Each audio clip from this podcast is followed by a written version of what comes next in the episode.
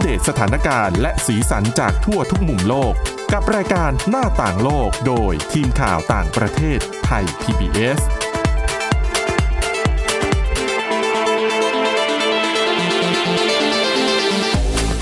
สวัสดีค่ะ ต้อนรับคุณผู้ฟังเข้าสู่รายการหน้าต่างโลกนะคะ มาอัปเดตเรื่องราวสถานการณ์และสีสันจากทั่วทุกมุมโลกกับทีมข่าวต่างประเทศไทย PBS ของเราค่ะ พบกันได้ทุกวันนะคะ จันทร์ถึงศุกร์ ฟังกันทาง www.thaipbspodcast.com นะคะ หรือว่าจะฟังผ่านแอปพลิเคชัน podcast ตามโทรศัพท์มือถือระบบต่างๆ ก็ได้นะคะ แค่ค้นหาคำว่าหน้าต่างโลกก็ฟังเราได้แล้ว ทุกที่ทุกเวลาสะดวกนะคะ วันนี้อยู่กันกับคุณเสาวลักษณ์จากวิวัฒนากุลและดิฉันวินิษฐาจิตกรีค่ะ สวัสดีค่ะ สวัสดีค่ะ คุณผู้ฟังคะวันนี้มีเรื่องราวที่เกี่ยวข้องกับการท่องเที่ยวมาฝากกันหลังจากที่เมื่อวานนี้เราเน้นไปทางวิทยาศาสตร์กันแล้ว วันนี้ปลายสัปดาห์พามาผ่อนคลายกับการท่องเที่ยวกันบ้าง ตอนนี้ ถึงจะเรียกว่าไม่ได้ไปไหนนอกประเทศ แต่ว่าเรามีโปรแกรมเดินทางที่ครอบคลุมหลายประเทศเลยเนาะ ใช่ มาเล่าให้ฟังกันแล้วเดินทางด้วยเรียกว่าด้วยรถเดินทางทางบกด้วย ไม่ใช่บิน นั่งรถทัวร์เอาง่ายๆนั่ง อืม นั่งรถทัวร์อย่างเดียว ไม่ขึ้นเครื่องบินเลย ใช่ แต่ว่าก่อนจะพาไปนั่งรถทัวร์เดี๋ยวพา แวะไปฟังเรื่องแรก ซึ่งเป็นเรื่องเกี่ยวกับสนามบินกันก่อน ค่ะ ตอนนี้ยังไปไหนไม่ได้ก็จริง แต่ว่า องค์กรที่เขาทำหน้าที่เกี่ยวกับการประเมิน แล้วก็ให้รางวัลให้ดาว สนามบินต่างๆ ทั่วโลกอย่าง Skytrax เนี่ยซึ่งเขาก็ดูแลเรียกว่าให้รางวัลเรื่องของสายการบินด้วยนะคะ ค่ะ ตอนนี้มีการมอบรางวัล 5 ดาวให้สนามบินแห่งหนึ่ง ในอิตาลีค่ะ อยู่ที่กรุงโรม ชื่อว่าสนามบินฟิ u มิชิโนแอร์พอร์ตซึ่งเป็นสนามบินที่นอกจากจะ เรียกว่าอยู่สำคัญเป็นแห่งใหญ่ที่สุด ในกรุงโรมแล้ว คับข้างที่สุด ก็ขับข้างที่สุดด้วย ตอนนี้ล่าสุดก็คือได้รับรางวัล ชื่อรางวัลเนี่ยเขาบอกว่าเป็นรางวัล 5 ดาว ในการรับมือโควิด -19 ก็ว่าได้ เนื่องจากว่าตอนนี้จัดอันดับดูแล้ว ปรากฏว่ามีการเข้าไปตรวจสอบดูการรับมือของเจ้าหน้าที่ที่สนามบิน พบเห็นว่ามีการตรวจสอบอย่างละเอียดถี่ถ้วน ค่ะ ทั้งสัมภาระของผู้โดยสารที่เดินทางถึงแม้ว่าตอนนี้จะยังเป็น จะยังไม่ได้กลับมาให้บริการเต็มที่ก็ตาม แล้วก็มีการเก็บตัวอย่างตรวจหาเชื้อต่างๆ ซึ่ง ตั้งแต่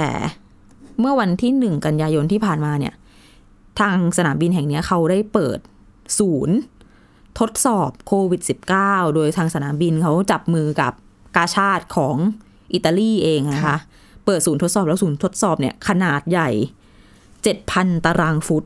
อืม อืม ก็หนูลงทุน จริงจังมาก ใช้พื้นที่เยอะทีเดียว ค่ะ แล้วก็ไม่ใช่แค่ว่าขยันตรวจลงทุนให้ความสำคัญกับการตรวจ ยังมีการตรวจที่เป็น rapid testing คือทราบผลเร็วด้วย แล้วก็อีกรางวัลหนึ่งที่ Skytrax เขาชื่นชมสนามบินแห่งนี้เนี่ย ก็คือป้ายต่างๆในสนามบิน ค่ะ ที่เขาบอกว่ามีป้ายที่อ่านง่าย แล้วมีภาษาอยู่หลายภาษา ค่ะ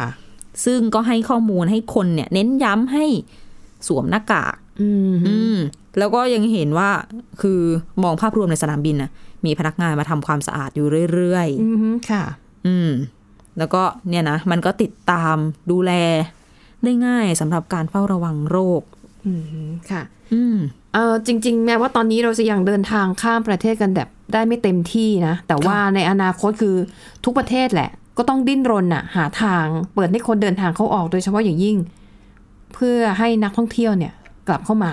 ค่ะ นะคะอย่างไทยเราก็เตรียมแล้วนะคะ เตรียมที่จะเปิดรับชาวต่างชาติเข้ามาแล้ว ดังนั้นเรื่องของการเตรียมความพร้อมที่สนามบินก็ถือว่าเป็นจุดขายได้อย่างหนึ่งเหมือนกันนะ ใช่ นะคะ อย่างที่ของอิตาลีเนี่ย แล้วก็ดิฉันก็เลยเข้าไปหาข้อมูลเพิ่มเติมพบว่านอกจากเขาจะแบบเออคือดำเนินการขั้นพื้นฐานได้ดีแล้วอะนะดูแลเรื่องความสะอาดพนักงานคือขยันทำความสะอาด ใช่ ตามเวลาที่กำหนดให้ความสำคัญกับสวมหน้ากากอนามัยซึ่ง อันนี้ต้องชื่นชม เพราะเราอย่างที่ทราบข่าว ที่บอกว่าคนยุโรปเขาไม่ค่อยสวมหน้ากากอนามัยกันนะ อืม เขาถือถือคติว่าคนสวมคือคนป่วย ใช่ ดังนั้นก็เลยไม่ใส่กันแล้วก็อิตาลีก็เป็นอีกประเทศหนึ่งที่ระบาดหนักมาก ค่ะ ในช่วงแรก ๆ แต่ว่าตอนนี้ก็ปรับตัวก็ถือว่า เออ อันนี้เป็นตัวอย่างที่ดี ก็การระบาดที่รุนแรงเนี่ยก็เหมือนเป็นบทเรียนแล้วล่ะ ใช่ คนก็หั ะะ นมาสวมหน้ากากกันมากขึ้น ค่ะ แต่นี่ก็ต้องปรับตัวเร็วเนาะแล้วดิฉันก็เลยไปอ่านเจอว่า ในสนามบินแห่งเนี้ยนอกจากการปฏิบัติตามมาตรฐานยังดีแล้วเนี่ยเขายังเอาเทคโนโลยีลูกเล่นใหม่ ๆ มาใช้ด้วยนะคะ หนึ่งในนั้นคือเป็นหมวก หมวก เป็นหมวกหน้าตาคล้ายๆหมวกกันน็อกแต่ไม่ได้หมวกกันน็อกแบบครึ่งใบอะ อ่ะ ไม่ได้สวมทั้งหัว ค่ะ นะคะ หมวกกันน็อกอันนี้เขาให้เจ้าหน้าที่ของสนามบินสวม เพื่อให้เจ้าหน้าที่เนี่ย เดินตรวจ อืม คนที่เดินไปมาในสนามบิน เพราะว่าหมวกใบนี้สามารถจับอุณหภูมิของคนที่อยู่ในรัศมี 7 เมตรได้ ล้ำมากนะเนี่ย นะคะ บางคนอาจจะแบบแอบอาจจะเป็นไข้แล้วแอบอะไร แอบแอบกินยา กิน แไข้ ยาตอนก่อน ห บิน รือแอบเอาน้ำเย็นล้างหน้าหรืออะไรเพื่อทำให้อุณหภูมิมันเย็นลงอะไรอย่างเงี้ยนะคะ แต่ก็จะมีเจ้าหน้าที่ตรวจสอบอีกชั้นหนึ่งด้วยการใช้หมวกตัวนี้ รอบคอบมากนะ อ่า เนี่ย นะคะ ก็แสดงให้เห็นว่าเขาเอาจริงเอาจังกับเรื่องนี้มากๆ ค่ะ แล้วก็น่าชื่นชม ซึ่งการให้ดาวของ Skytrax เนี่ยเขาแบ่งเป็น 5 ดาวใช่ไหมคะ อย่าง ค่ะ 5 ดาวที่สนามบินฟิมิชิโนได้ไปเนี่ย 5 ดาวหมายถึงมาตรฐานที่สูงมากสำหรับความสะอาดและการบำรุงรักษาขั้นตอนการบำรุงรักษาต่างๆ ในสนามบิน ค่ะ ถ้าเกิดว่าลดลงมาเป็น 4 ดาว อืม หมายถึงดีห้าดาวคือดีมากใช่ไหม ค่ะ สี่ก็ดี ค่ะ สามก็แค่ โอเค พอใช้ อือหืออ่ าสองซึ่งสองเนี่ย เป็นดาวที่น้อยที่สุดแล้วนะ อ่ะไม่มีหนึ่งเหรอ หนึ่งดิฉันว่าน่าจะหมายถึงตกหรือเปล่า อ๋อค่ะ ก็เลยไม่นับ สอ ยัง ง ดาวนี่ก็แย่แล้ว ใช่ นะ สองนี่ก็คือ ต้องปรับปรุงแล้วอะ อืมฮึ อืมแล้วก็ ค่ะ ลิสต์มาแบบนี้ ซึ่งพูดถึงเรื่องตรวจโควิด -19 แบบด่วนเนี่ยจำได้ก่อนหน้านี้ก็เพิ่งจะประมาณประมาณเดือนนึงมั้ง ค่ะ ที่สหรัฐอเมริกาเปิดตัวกันไปที่สนามบินหลาย ๆ แห่ง ค่ะ อาจจะไม่ถึงหนึ่งเดือนนะคะน่าจะประมาณสองสามสัปดาห์ อย่างที่สนามบินในนิวเจอร์ซีย์แต่ว่าพอดีเป็นนิวเจอร์ซีย์แบบ เรียกว่าเป็นขอบขอบของรัฐนิวเจอร์ซีย์ก็จะไปติดกับตัวนิวยอร์กซิตี้แล้วอะ ค่ะ จะติดกับมหานครนิวยอร์กแล้ว คนก็เดินทางเยอะ เขาก็เปิดตัว การตรวจแบบด่วนคืออรอประมาณสิบห้านาที ค่ะ จะรู้ว่าเป็นหรือไม่เป็น อือฮึแต่ ตอน สำ นี้ หรับ ก็ การการการจัดอันดับสนามบินที่ ค่ะ คุณวินิษฐาเราไปเมื่อสักครู่เนี้ยเขามาจัดในเมืองไทยยัง ยังไม่เห็นพูดถึง ใช่ไหมคะ เพราะเห็นในข้อมูลข่าวเนี่ยบอกว่าตอนนี้ Skytrack เนี่ยซึ่งออฟฟิศใหญ่เนี่ยเขาอยู่ที่สหสหราชอาณาจักรก็คืออังกฤษ ค่ะ ก็บอกตอนนี้เนื่องจากการเดินทางลำบากไง อืม ตอนเนี้ยที่เขาตรวจสอบได้ก็คือได้เฉพาะ ใช่ ในยุโรปด้วยกันเอง อ๋อ เาไม่ เห็น แน่มาตรวจเมืองไทยตอนนี้ เราอาจจะได้ห้าดาวหรือเปล่า อาจจะชนะก็ได้ นะ พอดีเห็น ค่ะ ที่ CNN เขาเขียนไว้ อืม บอกว่าทีมงานอะไปไหนไม่ได้นอกจากในยุโรป ใช่อ่ะดังนั้น ก็ อัน เลย นี้เราก็ไม่ต้องเสียใจไปเพราะเขาไม่ได้มาตรวจของเราด้วย อ่ะจริง ๆ เราอาจจะเข้าขั้น อ่ะเราอาจจะได้หกดาวก็ได้ อ่ะเป็นไป ได้ นะคะ ค่ะ ค่ะ มีอีกเรื่องหนึ่งที่น่าสนใจ เกี่ยวกับการท่องเที่ยวที่เราคุยกันไปก่อนหน้านี้ จากสนามบินจากเครื่องบินเนี่ย ค่ะ เปลี่ยนฟิลไปนั่งรถทัวร์กันบ้าง ใช่ อันนี้ก็เรียกว่าเอามาเล่าให้ฟังเป็นน้ำย่อยก่อน เป็นแบบมายั่วให้อยากก่อน เพราะว่าตอนนี้ก็ยังไปไม่ได้อยู่ดี ค่ะ นะคะ แต่ว่าเป็นเป็นไอเดียที่น่าสนใจและดิฉันเชื่อว่าคุณผู้ฟังหลายท่าน ฟังแล้วอยากจะไปจองตั๋วซะเดี๋ยวนี้เลย ดิฉันเองก็อยากจะไป แต่ว่าไปฟังเงื่อนไขกันก่อนแล้วกัน ค่ะ มันก็ไม่ง่ายนะคะ มันเป็นทริปท่องเที่ยวระหว่างประเทศ แต่โหแต่หนทางยาวไกลมาก คือเขาจะเดินทางจากกรุงนิวเดลีของอินเดีย ปลายทางอยู่ที่กรุงลอนดอนของอังกฤษ อืม คิดดูว่ามันไกลมันข้ามทวีปเลยนะ ถ้ากลางแผนที่โลกดูก็คือ โอ้ก็ลากเส้นยาวทีเดียวค่ะ ใช่ คือถ้านั่งเครื่องบินก็ธรรมดา ธรรมดาใช่ไหมคะ แต่ว่าการท่องเที่ยวในครั้งนี้เราจะเดินทางด้วยรถทัวร์ตลอดเส้นทาง อาจจะต้องมีนั่งเฟอร์รี่บ้างบางครั้งเพราะว่า อ่า ถ้าข้ามไปเกาะอังกฤษ เอ๊ะ มันลงอุโมงค์ได้ปะ ได้ อ้าวลงอุโมงค์ จากฝ ได้ รั่งเศส อืมหือนะคะ อันนี้เป็นทัวร์ของจริงนะคะ คุณผู้ฟังนะคะ เพียงแต่ว่าตอนนี้เขายังไม่ได้เปิดให้บริการ แต่ว่ามันเป็นไอเดียที่เขาก็เริ่มเอ่อเปิดเผยออกมาแล้วก็มีคนสนใจมาก อันนี้ ค่ะ เป็นไอเดียนะคะ บริษัทชื่อว่า Adventures Overland อืม เผื่อคุณผู้ฟังท่านไหนสนใจไปเซิร์ชนะคะ Adventures Overland ก็เป็นของชายหนุ่มสองคนนะคะ ซึ่งก็เป็นนักเดินทางตัวยงเหมือนกันแหละนะคะเขาบอกว่านี่จะเป็นบริการเดินทางท่องเที่ยวด้วยรถทัวร์แบบ Hop on Hop off ก็คือหมายถึงว่าคุณสามารถจะแวะลงกลางทางก็ได้ อืม เออหรือว่าอ่ะเดี๋ยวรอรอบหน้าแล้วก็โดดกระโดดขึ้นไปใหม่ ก็คือขึ้นขึ้นลงลงได้ ตามรอบของรถ อืม อันนี้เป็นคำโฆษณาของเขานะคะอ่าแต่ละเที่ยวเนี่ยจะรับผู้โดยสาร 20 คนเท่านั้น ไม่เยอะเลยนะ ไม่เยอะ ไม่เยอะ แต่ต้องเข้าใจนะ ถ้าจะเดินทางไปด้วยกัน คือเดินทางจากนิวเดลีไปลอนดอนเนี่ยเขาบอกว่าใช้เวลา 70 วัน แต่รถทัวร์มันความจุเยอะอะ แต่เขาเอาแค่ 20 เพราะเขาบอกว่าจะเป็นรถทัวร์แบบลักชัวรี่ อ่า แล้วคุณคิดดูต้องเดินทางกับคนแปลกหน้า คืออาจจะพาเพื่อนไปด้วย แต่ถ้าเราไม่ถูกกันล่ะ อยู่ด้วยกัน 70 วันนี่มันก็ทรมาน ตาย นะ ตายตาย นะคะดังนั้นมันก็จะมีออปชันเช่นนะบอกว่า จากนิวเดลีไปลอนดอนเนี่ยเจ็ดสิบวัน แต่ถ้าคุณอาจจะไม่มีเวลามากพอเจ็ดสิบวันในการเดินทางท่องเที่ยว อืม หรืออาจจะสนใจแค่บางเส้นทาง เส้นทางนี้เนี่ยเขาแบ่งเป็นสี่ช่วง คุณอาจจะเลือกเดินทางแค่ช่วงใดช่วงหนึ่งก็ได้ ไม่ต้องเลือกทั้งหมด อ๋อ อ่าฮะนะคะ ถามว่าสนนราคาเท่าไหร่ อ่าเผื่อคุณผู้ฟังสนใจนะคะจะได้เตรียมเอ่อหยอดเหรียญใส่กระปุก เจ็ด ร สิ อบ วั ไว้ นก็สองเดือนกว่า อ่ะให้อ่ะให้คุณวินิษฐาลองทายเดินทางด้วยรถทัวร์เดินทาง 70 วัน ข้ามทวีป ๆยากเหมือนกัน นั่ นะ ง เพ รถ ราะ ทั ว่า วร์อย่างเดียวนะอ่ะคุณลองคร่าวๆเดาว่าเท่าไหร่ อืมถ้าอย่างในอินเดียที่เดียวอาจจะไม่แพงมาก แต่ทีนี้สมมติว่า อ่ะอินเดีย ตุรกียุโรปตะวันออกอาจจะยังไม่เท่าไหร่ แต่ถ้า อืม เริ่มไปทางแบบ เยอรมนีฝรั่งเศส อ่ะ โห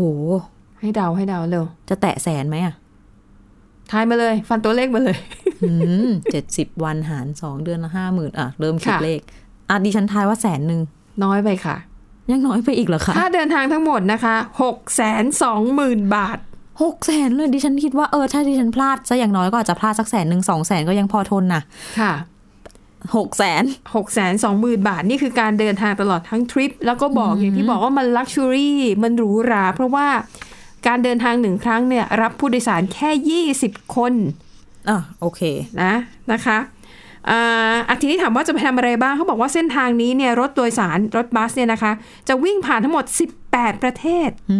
ม เป็นเวลาประมาณ 70 วันนะคะนั่นหมายความว่าที่เขาบอกนะ ออกจากอินเดียเนี่ยมันจะมีแวะผ่านพม่าด้วยนะ มันจะมีเส้นทางผ่านกำแพงเมืองจีนด้วยนะ เดียว แล้ว เดี ก็ ยว จะ เดียวอันนี้คืออ้อมนี่นา ก็ต้องมีเที่ยวบ้างแวะเที่ยวคือ จุดหมายปลายทางไม่ได้สำคัญว่าระหว่างการเดินทางเจออะไร โอเค นะคะจะมีผ่านโบราณสเอ่อเรียกว่าอะไรนะ เป็นสถานที่ท่องเที่ยวทางประวัติศาสตร์ในมอสโกของรัสเซีย ค่ะ กรุงปาร์คของสาธารณรัฐเชกนะคะ โอ้โห คือดูโปรแกรมการท่องเที่ยวแล้วน่าสนใจมากคุ้มค่ามาก อืม นะคะ แต่ว่ายังมีรายละเอียดที่น่าสนใจเพิ่มเติม แต่ว่าตอนนี้เดี๋ยวพักกันแป๊บหนึ่งดีกว่าคุณวินิษฐา ค่ะ นะคะ ติดตามฟังเรื่องนี้กันต่อในช่วงที่ 2 ค่ะ หน้าต่างโลกโดยทีมข่าวต่างประเทศไทย PBS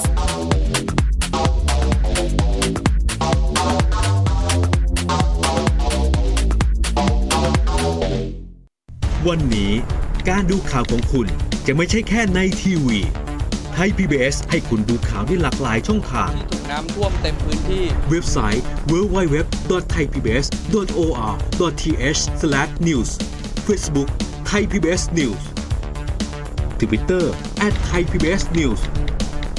YouTube Thai PBS News ไหลล้นทะลักเข้ามา กดติดสนันในการข่าวพร้อมๆกับหน้าจอไร้ขีดจำกัดเรื่องเวลา เข้าถึงรายละเอียดได้มากกว่า ไม่ว่าจะอยู่ณจุดไหน ก็รับรู้ข่าวได้ทันที ดูสดและดูย้อนหลังได้ทุกที่ กับ 4 ช่องทางใหม่ข่าวไทย PBS ข่าวออนไลน์ ชับไว้ในมือคุณ ที่คุณอย่ามาถามอะไรที่เซิร์ชเจอใน Google เออ ถามกูรูในสิ่งที่ Google ไม่มี t c a s คีย์เวิร์ดสำคัญเลย ครับ TCAS คือระบบการคัดเลือกค่ะ ดังนั้นถ้าเราบ่นกันเรื่องของการสอบที่ซ้ำซ้อน มันไม่ได้เกี่ยวโดยตรงกับ TCAS อ๋อ เราไปโทษทีแคสเขาไม่ได้ ไม่ได้ เพราะเขาไม่ใช่ข้อสอบ ถูกต้อง TCAS คือระบบการคัดเลือก อยากให้ฟังจะได้รู้จากกูรูด้านการศึกษา โดยนัทยาเพชรวัฒนา และวรเกียดนิ่มมาก ในรายการทีคุณ t c a s สทุกวันเสาร์ 16 นาฬิกา ทางไทย PBS Digital Radio ฟังสดหรือย้อนหลังทางแอปพลิเคชันไทย PBS Radio และ w w w t h a i p b s r a d i o c o m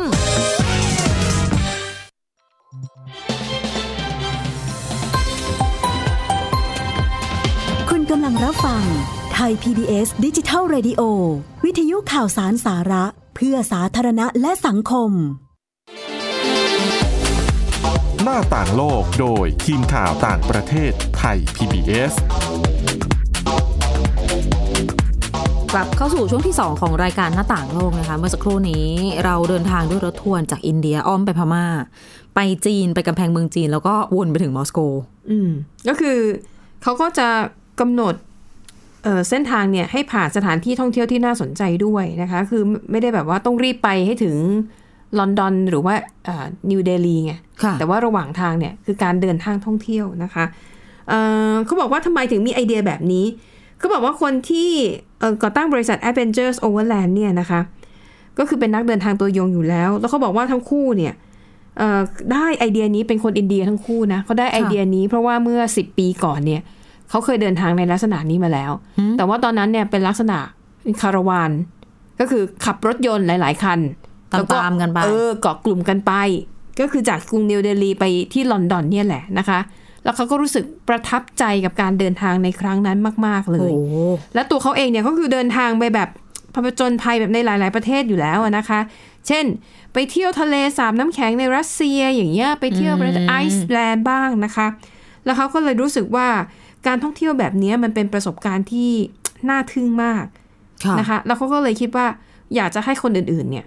มีโอกาสได้สัมผัสประสบการณ์เดียวกับพวกเขาอ่ะแต่อย่างที่บอกมันก็ไม่ง่ายนะคะการเดินทางด้วยคาราวานรถยนต์ข้ามประเทศเนี่ยคือเรื่องพิธีการกุศุลกากรก็ยุ่งยากไม่แพ้กัน ดังนั้นเขาก็เลยบอกว่างั้นทำบริการแบบนี้ขึ้นมาดีกว่า อืม สำหรับคนที่สนใจอาจจะแบบไม่อยากขับรถ ก็คือไปแต่ตัวมีเงินกระโดดขึ้นรถทัวร์แล้วก็ไปเที่ยวกันเลย 70 วันนะคะเอิ่มทีนี้ถามว่าอย่างที่บอกเที่ยวหนึ่งรับแค่ 20 คน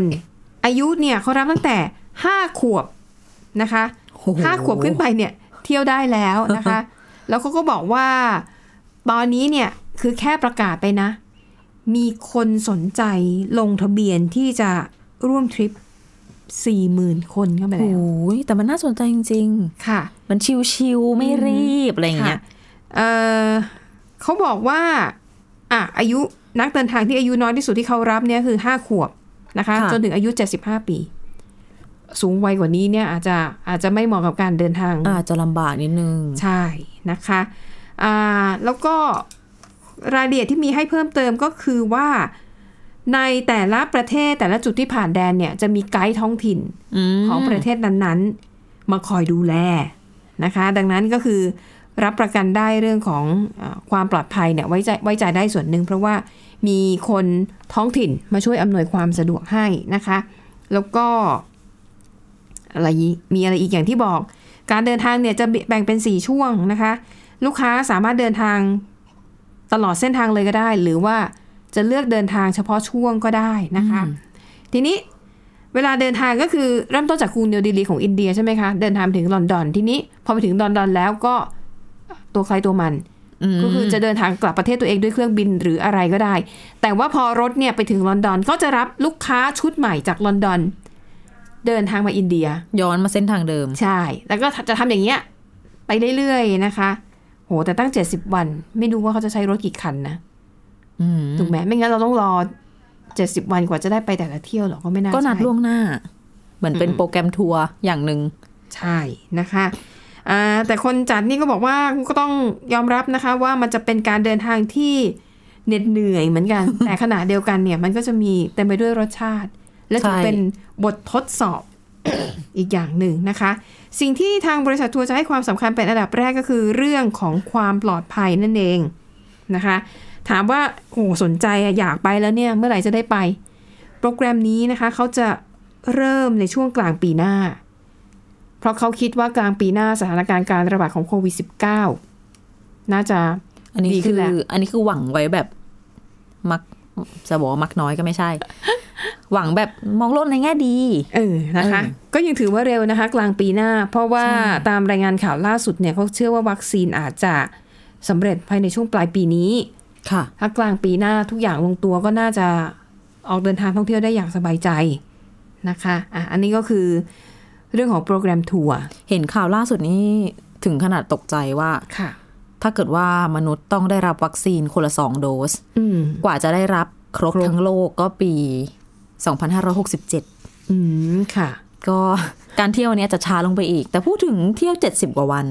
เมื่อสักครู่คุยกันตอนพักเบรกแล้ว เราก็มีคำถามเดียวกันว่า ค่ะ เราจะขนเสื้อผ้าไปกันกี่ตัว ถ้าเรามีโอกาสได้ไปเที่ยวแบบนี้นะคะ ค่ะ แล้วเราจะซักเสื้อผ้ากันยังไงทีนี้อืมต้องมาดูโปรแกรมเที่ยวอีกทีแต่ว่าทื่เหนือกว่าความมีเงินหกแสนสำหรับไปจ่ายค่าโปรแกรมทัวร์แล้ว คุณต้องมีเวลาด้วย ใช่เจ็ดสิบวันเลยนะคะ อ่ะ แล้วก็ที่ท้าทายไปกว่านั้น คือเราก็ไม่รู้ไงว่าเพื่อนร่วมทางอ่ะ อ๋อ จะเป็นยังไง ถ้าเจออเพื่อนร่วมทางดีน่ารักก็สนุกสนานกันไป อาจจะสนิทกัน ใหม่ เลย ใช่ แต่ถ้าแบบไปเจอเพื่อนร่วมทางที่นิสัยไม่ค่อยดีก็ไม่รู้จะทำยังไงเหมือนกัน เงินก็จ่ายไปแล้ว ไม่รู้จะหนีกันยังไง ค่ะ นะคะอ่ะเปลี่ยนมาเปลี่ยนอารมณ์นะมา ค่ะ ฟังเรื่องในเพื่อนบ้านอาเซียนของเรากันบ้าง แต่ว่าอันนี้เป็นจะบอกว่าเป็นการละเมิดสิทธิ์ ก็คงไม่ผิดนักนะคะ ค่ะ ตอนนี้มีผู้หญิงกัมพูชาจำนวนหนึ่งค่ะ เขาออกมาวิจารณ์ร่างกฎหมาย ซึ่ง พยายามจะกำหนดการแต่งกาย ไม่ให้นุ่งสั้น อืมหือ นุ่งสั้นนี่ทั้งกางเกงทั้งกระโปรงเลยนะคะ ค่ะ ซึ่งถ้าฝ่าฝืนนี่อาจจะโดนปรับด้วยนะ เป็นกระแสทางโลกในโลกออนไลน์นะคะของที่กัมพูชา ค่ะ เนื่องจากว่ามีการเสนอร่างกฎหมาย ให้ปรับเงิน ผู้หญิงที่ถูกกล่าวหาว่าสวมชุด ที่เปิดเผยรูปร่าง โดยร่างกฎหมายนี้นะคะ เขาจะห้ามไม่ให้ผู้หญิงสวมชุดที่สั้นจนเกินไป หรือเปิดเผยรูปร่างมากเกินไปก็คือแบบรัด อืม รัดรูปเห็นสัดส่วนอย่างเงี้ย ค่ะ แล้วไม่ใช่แค่ผู้หญิงนะ ผู้ชายอ่ะก็ห้ามถอดเสื้อด้วย ห้ามเปลือยท่อนบน หมายถึงในทุกๆที่เหรอะคะ ใช่ ในที่สาธารณะทุกๆ ใช่ที่ ที่ สาธารณะ รัฐบาลเนี่ยเขาบอกว่าเขาเสนอร่างกฎหมายเนี่ย เพื่อพยายามที่จะรักษาประเพณีวัฒนธรรม แล้วก็เกียรติภูมิทางสังคมเอาไว้ อืมค่ะ ซึ่งนักเคลื่อนไหวจำนวนหนึ่งก็บอกว่าร่างกฎหมายนี้เนี่ยเป็นการโจมตีผู้หญิงนะ เขาก็เลยมีการออกมาเคลื่อนไหว เรียกร้องให้ชาวกัมพูชาเนี่ยมาร่วมกันลงชื่อยื่นคำร้องผ่านทางออนไลน์ เพื่อต่อต้านร่างกฎหมายฉบับนี้นะคะ คนกัมพูชารุ่นใหม่เขาก็บอกว่า จริง ๆ ก็แค่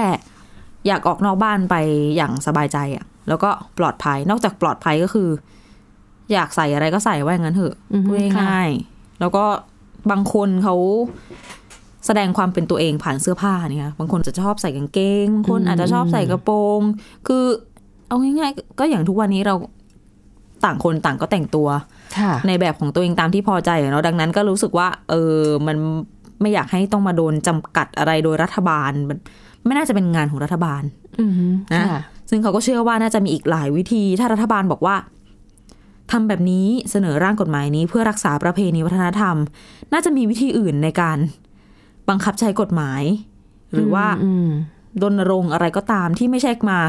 เอากฎหมายมาจัดการมาปรับเงินผู้หญิงที่สวมกระโปรงสวมกางเกงสั้น ค่ะ ๆ ซึ่งล่าสุดดูสถิติถึงเมื่อวันอังคารที่ผ่านมาเนี่ยมีคนลงชื่อร่วมต่อต้านแล้วมากกว่า 20,000 คน อืมค่ะ แล้วก็สาวๆกัมพูชาเขาก็จะแชร์ภาพตัวเอง ถ่ายรูปเซลฟี่นั่นแหละ ลงในโซเชียลมีเดียแล้วก็ติดแฮชแท็กว่าเอ่อประมาณว่า ใส่ชุดนี้จะโดนปรับไหมอ่ะ อืม ก็ อืม ท้าทายประมาณ ใช่ ท้า ก็จะ ทาย มี หน่อย สาวๆก็ลง ค่ะ รูปแบบกางเกงสั้นๆหน่อยเนาะ ๆค่ะ กางเกงใส่กางเกงสั้นๆ ไปทะเลอะไรประมาณเนี้ย ซึ่ง อืม หลายคนก็ติดแฮชแท็กอีกอันหนึ่งว่า ค่ะ ร่างกายของฉันทางเลือกของฉัน อืม อืมมันก็น่าคิดนะ ค่ะ ก็ถ้าออกมาบังคับใช้จริงก็ดูจะเป็นการละเมิดสิทธิส่วน ใช่ ตัวกันมากเกินไปหน่อย คือถ้ากำหนดว่าห้ามแต่งกายเอ่อนุ่งกระโปรงสั้นในสถานที่ราชการในวัดหรือว่าในมัสยิดอะไรแบบเนี้ยยัง เออพอ ฟัง เข้า ดู ใจ มีเหตุผล ได้ใช่ นะคะแต่พอในที่สาธารณะปุ๊บเนี่ยมันก็จะตามไปด้วย แล้วจะเอากฎเกณฑ์อะไรมาวัดว่า ต้อง ย่า สั้นแค่ สั้นแบบไหนถึงจะไม่เหมาะสม เอาไม้บรรทัดมาวัดเหมือนสมัยเรียนในโรงเรียน เออหรือ เกินเข่าขึ้นมากี่เซน ใส่เสื้อใส่เดี่ยว ใส่เสื้อกล้าม อืม ถือว่าผิดไหมแล้วต่างชาติ โอ้โห แล้วจะบอกก็บอกจะบอกว่ากัมพูชาเนี่ยสภาพอากาศคล้ายกับเมืองไทยก็คือร้อนมาก นั่นน่ะสิ ซึ่งต่างชาติเขาก็จะใส่เสื้อกล้ามกันเป็นปกติผู้ชายยิ่งไม่ต้องพูดถึงเลย คือถอดเสื้อแทบจะตลอดเวลา เหมือนผู้ชายแบบสมัยที่ไม่มีโควิดเนาะฝรั่งเดินกลางกรุงร้อนๆถอดเสื้อเดิน ใช่เขาก็ถอดเสื้อเดิน ชายหาดถอดเสื้อเดินภูกงภูเก็ต อืมนะคะ ซึ่งผู้หญิงกัมพูชาเขาก็บอกว่า โดนคาดหวังให้จำนนต่อผู้ชายมาตลอดอะแล้ว อืมใช่ ทัศนคติแบบนี้ก็ยิ่งเหมือนตอกย้ำว่าผู้หญิงนี่ต้องว่านอนสอนง่ายนะ พูด ค่ะ อะไรก็ต้องทำ อืม กำหนดอะไรก็ต้องทำตาม ซึ่ง ค่ะ ต้องมีต้องบอกว่ามีประวัติที่รัฐบาลกัมพูชาเนี่ยก็ปราบปราม ผู้หญิงที่เปิดเผยรูปร่าง อย่างเช่น นักร้องนักแสดง ที่เขาบอกว่าแต่งตัวไม่เหมาะสม ก็มีการห้ามแบนไม่ให้ขึ้นคอนเสิร์ต ค่ะ นักแสดงอะไรเงี้ยอย่างไม่กี่เดือนที่ผ่านมาเดือนเมษายนนี้ก็มีผู้หญิงคนหนึ่งโดน อืม โทษจำคุกถึง 6 เดือน ค่ะ จากโดนจากการโดนตั้งข้อหาว่าถ่ายภาพโป๊เปลือย อืม เพราะว่าเธอใส่ชุดยั่วยวนขายไลฟ์ขายเสื้อผ้าออนไลน์ โอ้โห ทำมาหากิน แต่ว่าก็โดนไป คือบ้านเราก็มีเยอะนะ ถ้าบ้านเราโอ้โห คือ ดิ คื ฉั อน ไล ว่า ฟ์ขายของหรือขายอะไรเนี่ยฉันจะไม่แน่ใจเพราะว่า แต่ถ้าแต่ถ้า แต่งตั มี ว อืม เซ็กซี่มาก ถ้ามีกฎหมายนี้บ้านเราก็ติดคุกโดนปรับกันนาวๆเลยนะ ๆ ก็ต้องก็ต้องดูความ ดูความเห เป็น มาะสม เออดูความเหมาะสมแล้วก็ดูความเป็นจริงในชีวิตด้วยนะคะม อ่ะและนี่นะคะ คือเรื่องราวที่นำมาฝากกันในวันนี้นะคะ คุณผู้ฟังติดตามฟังรายการหน้าต่างโลกของเรากันได้ทาง www.thaipbspodcast.com หรือฟังผ่านแอปพลิเคชัน podcast ค้นหาคำว่าหน้าต่างโลกนะคะ อัปเดตเรื่องราวทั่วโลกกับเราได้ทุกที่ทุกเวลาค่ะ วันนี้เราสองคนและทีมงานทั้งหมดลาไปก่อน สวัสดีค่ะ สวัสดีค่ะ Thai PBS podcast. View the world via the voice.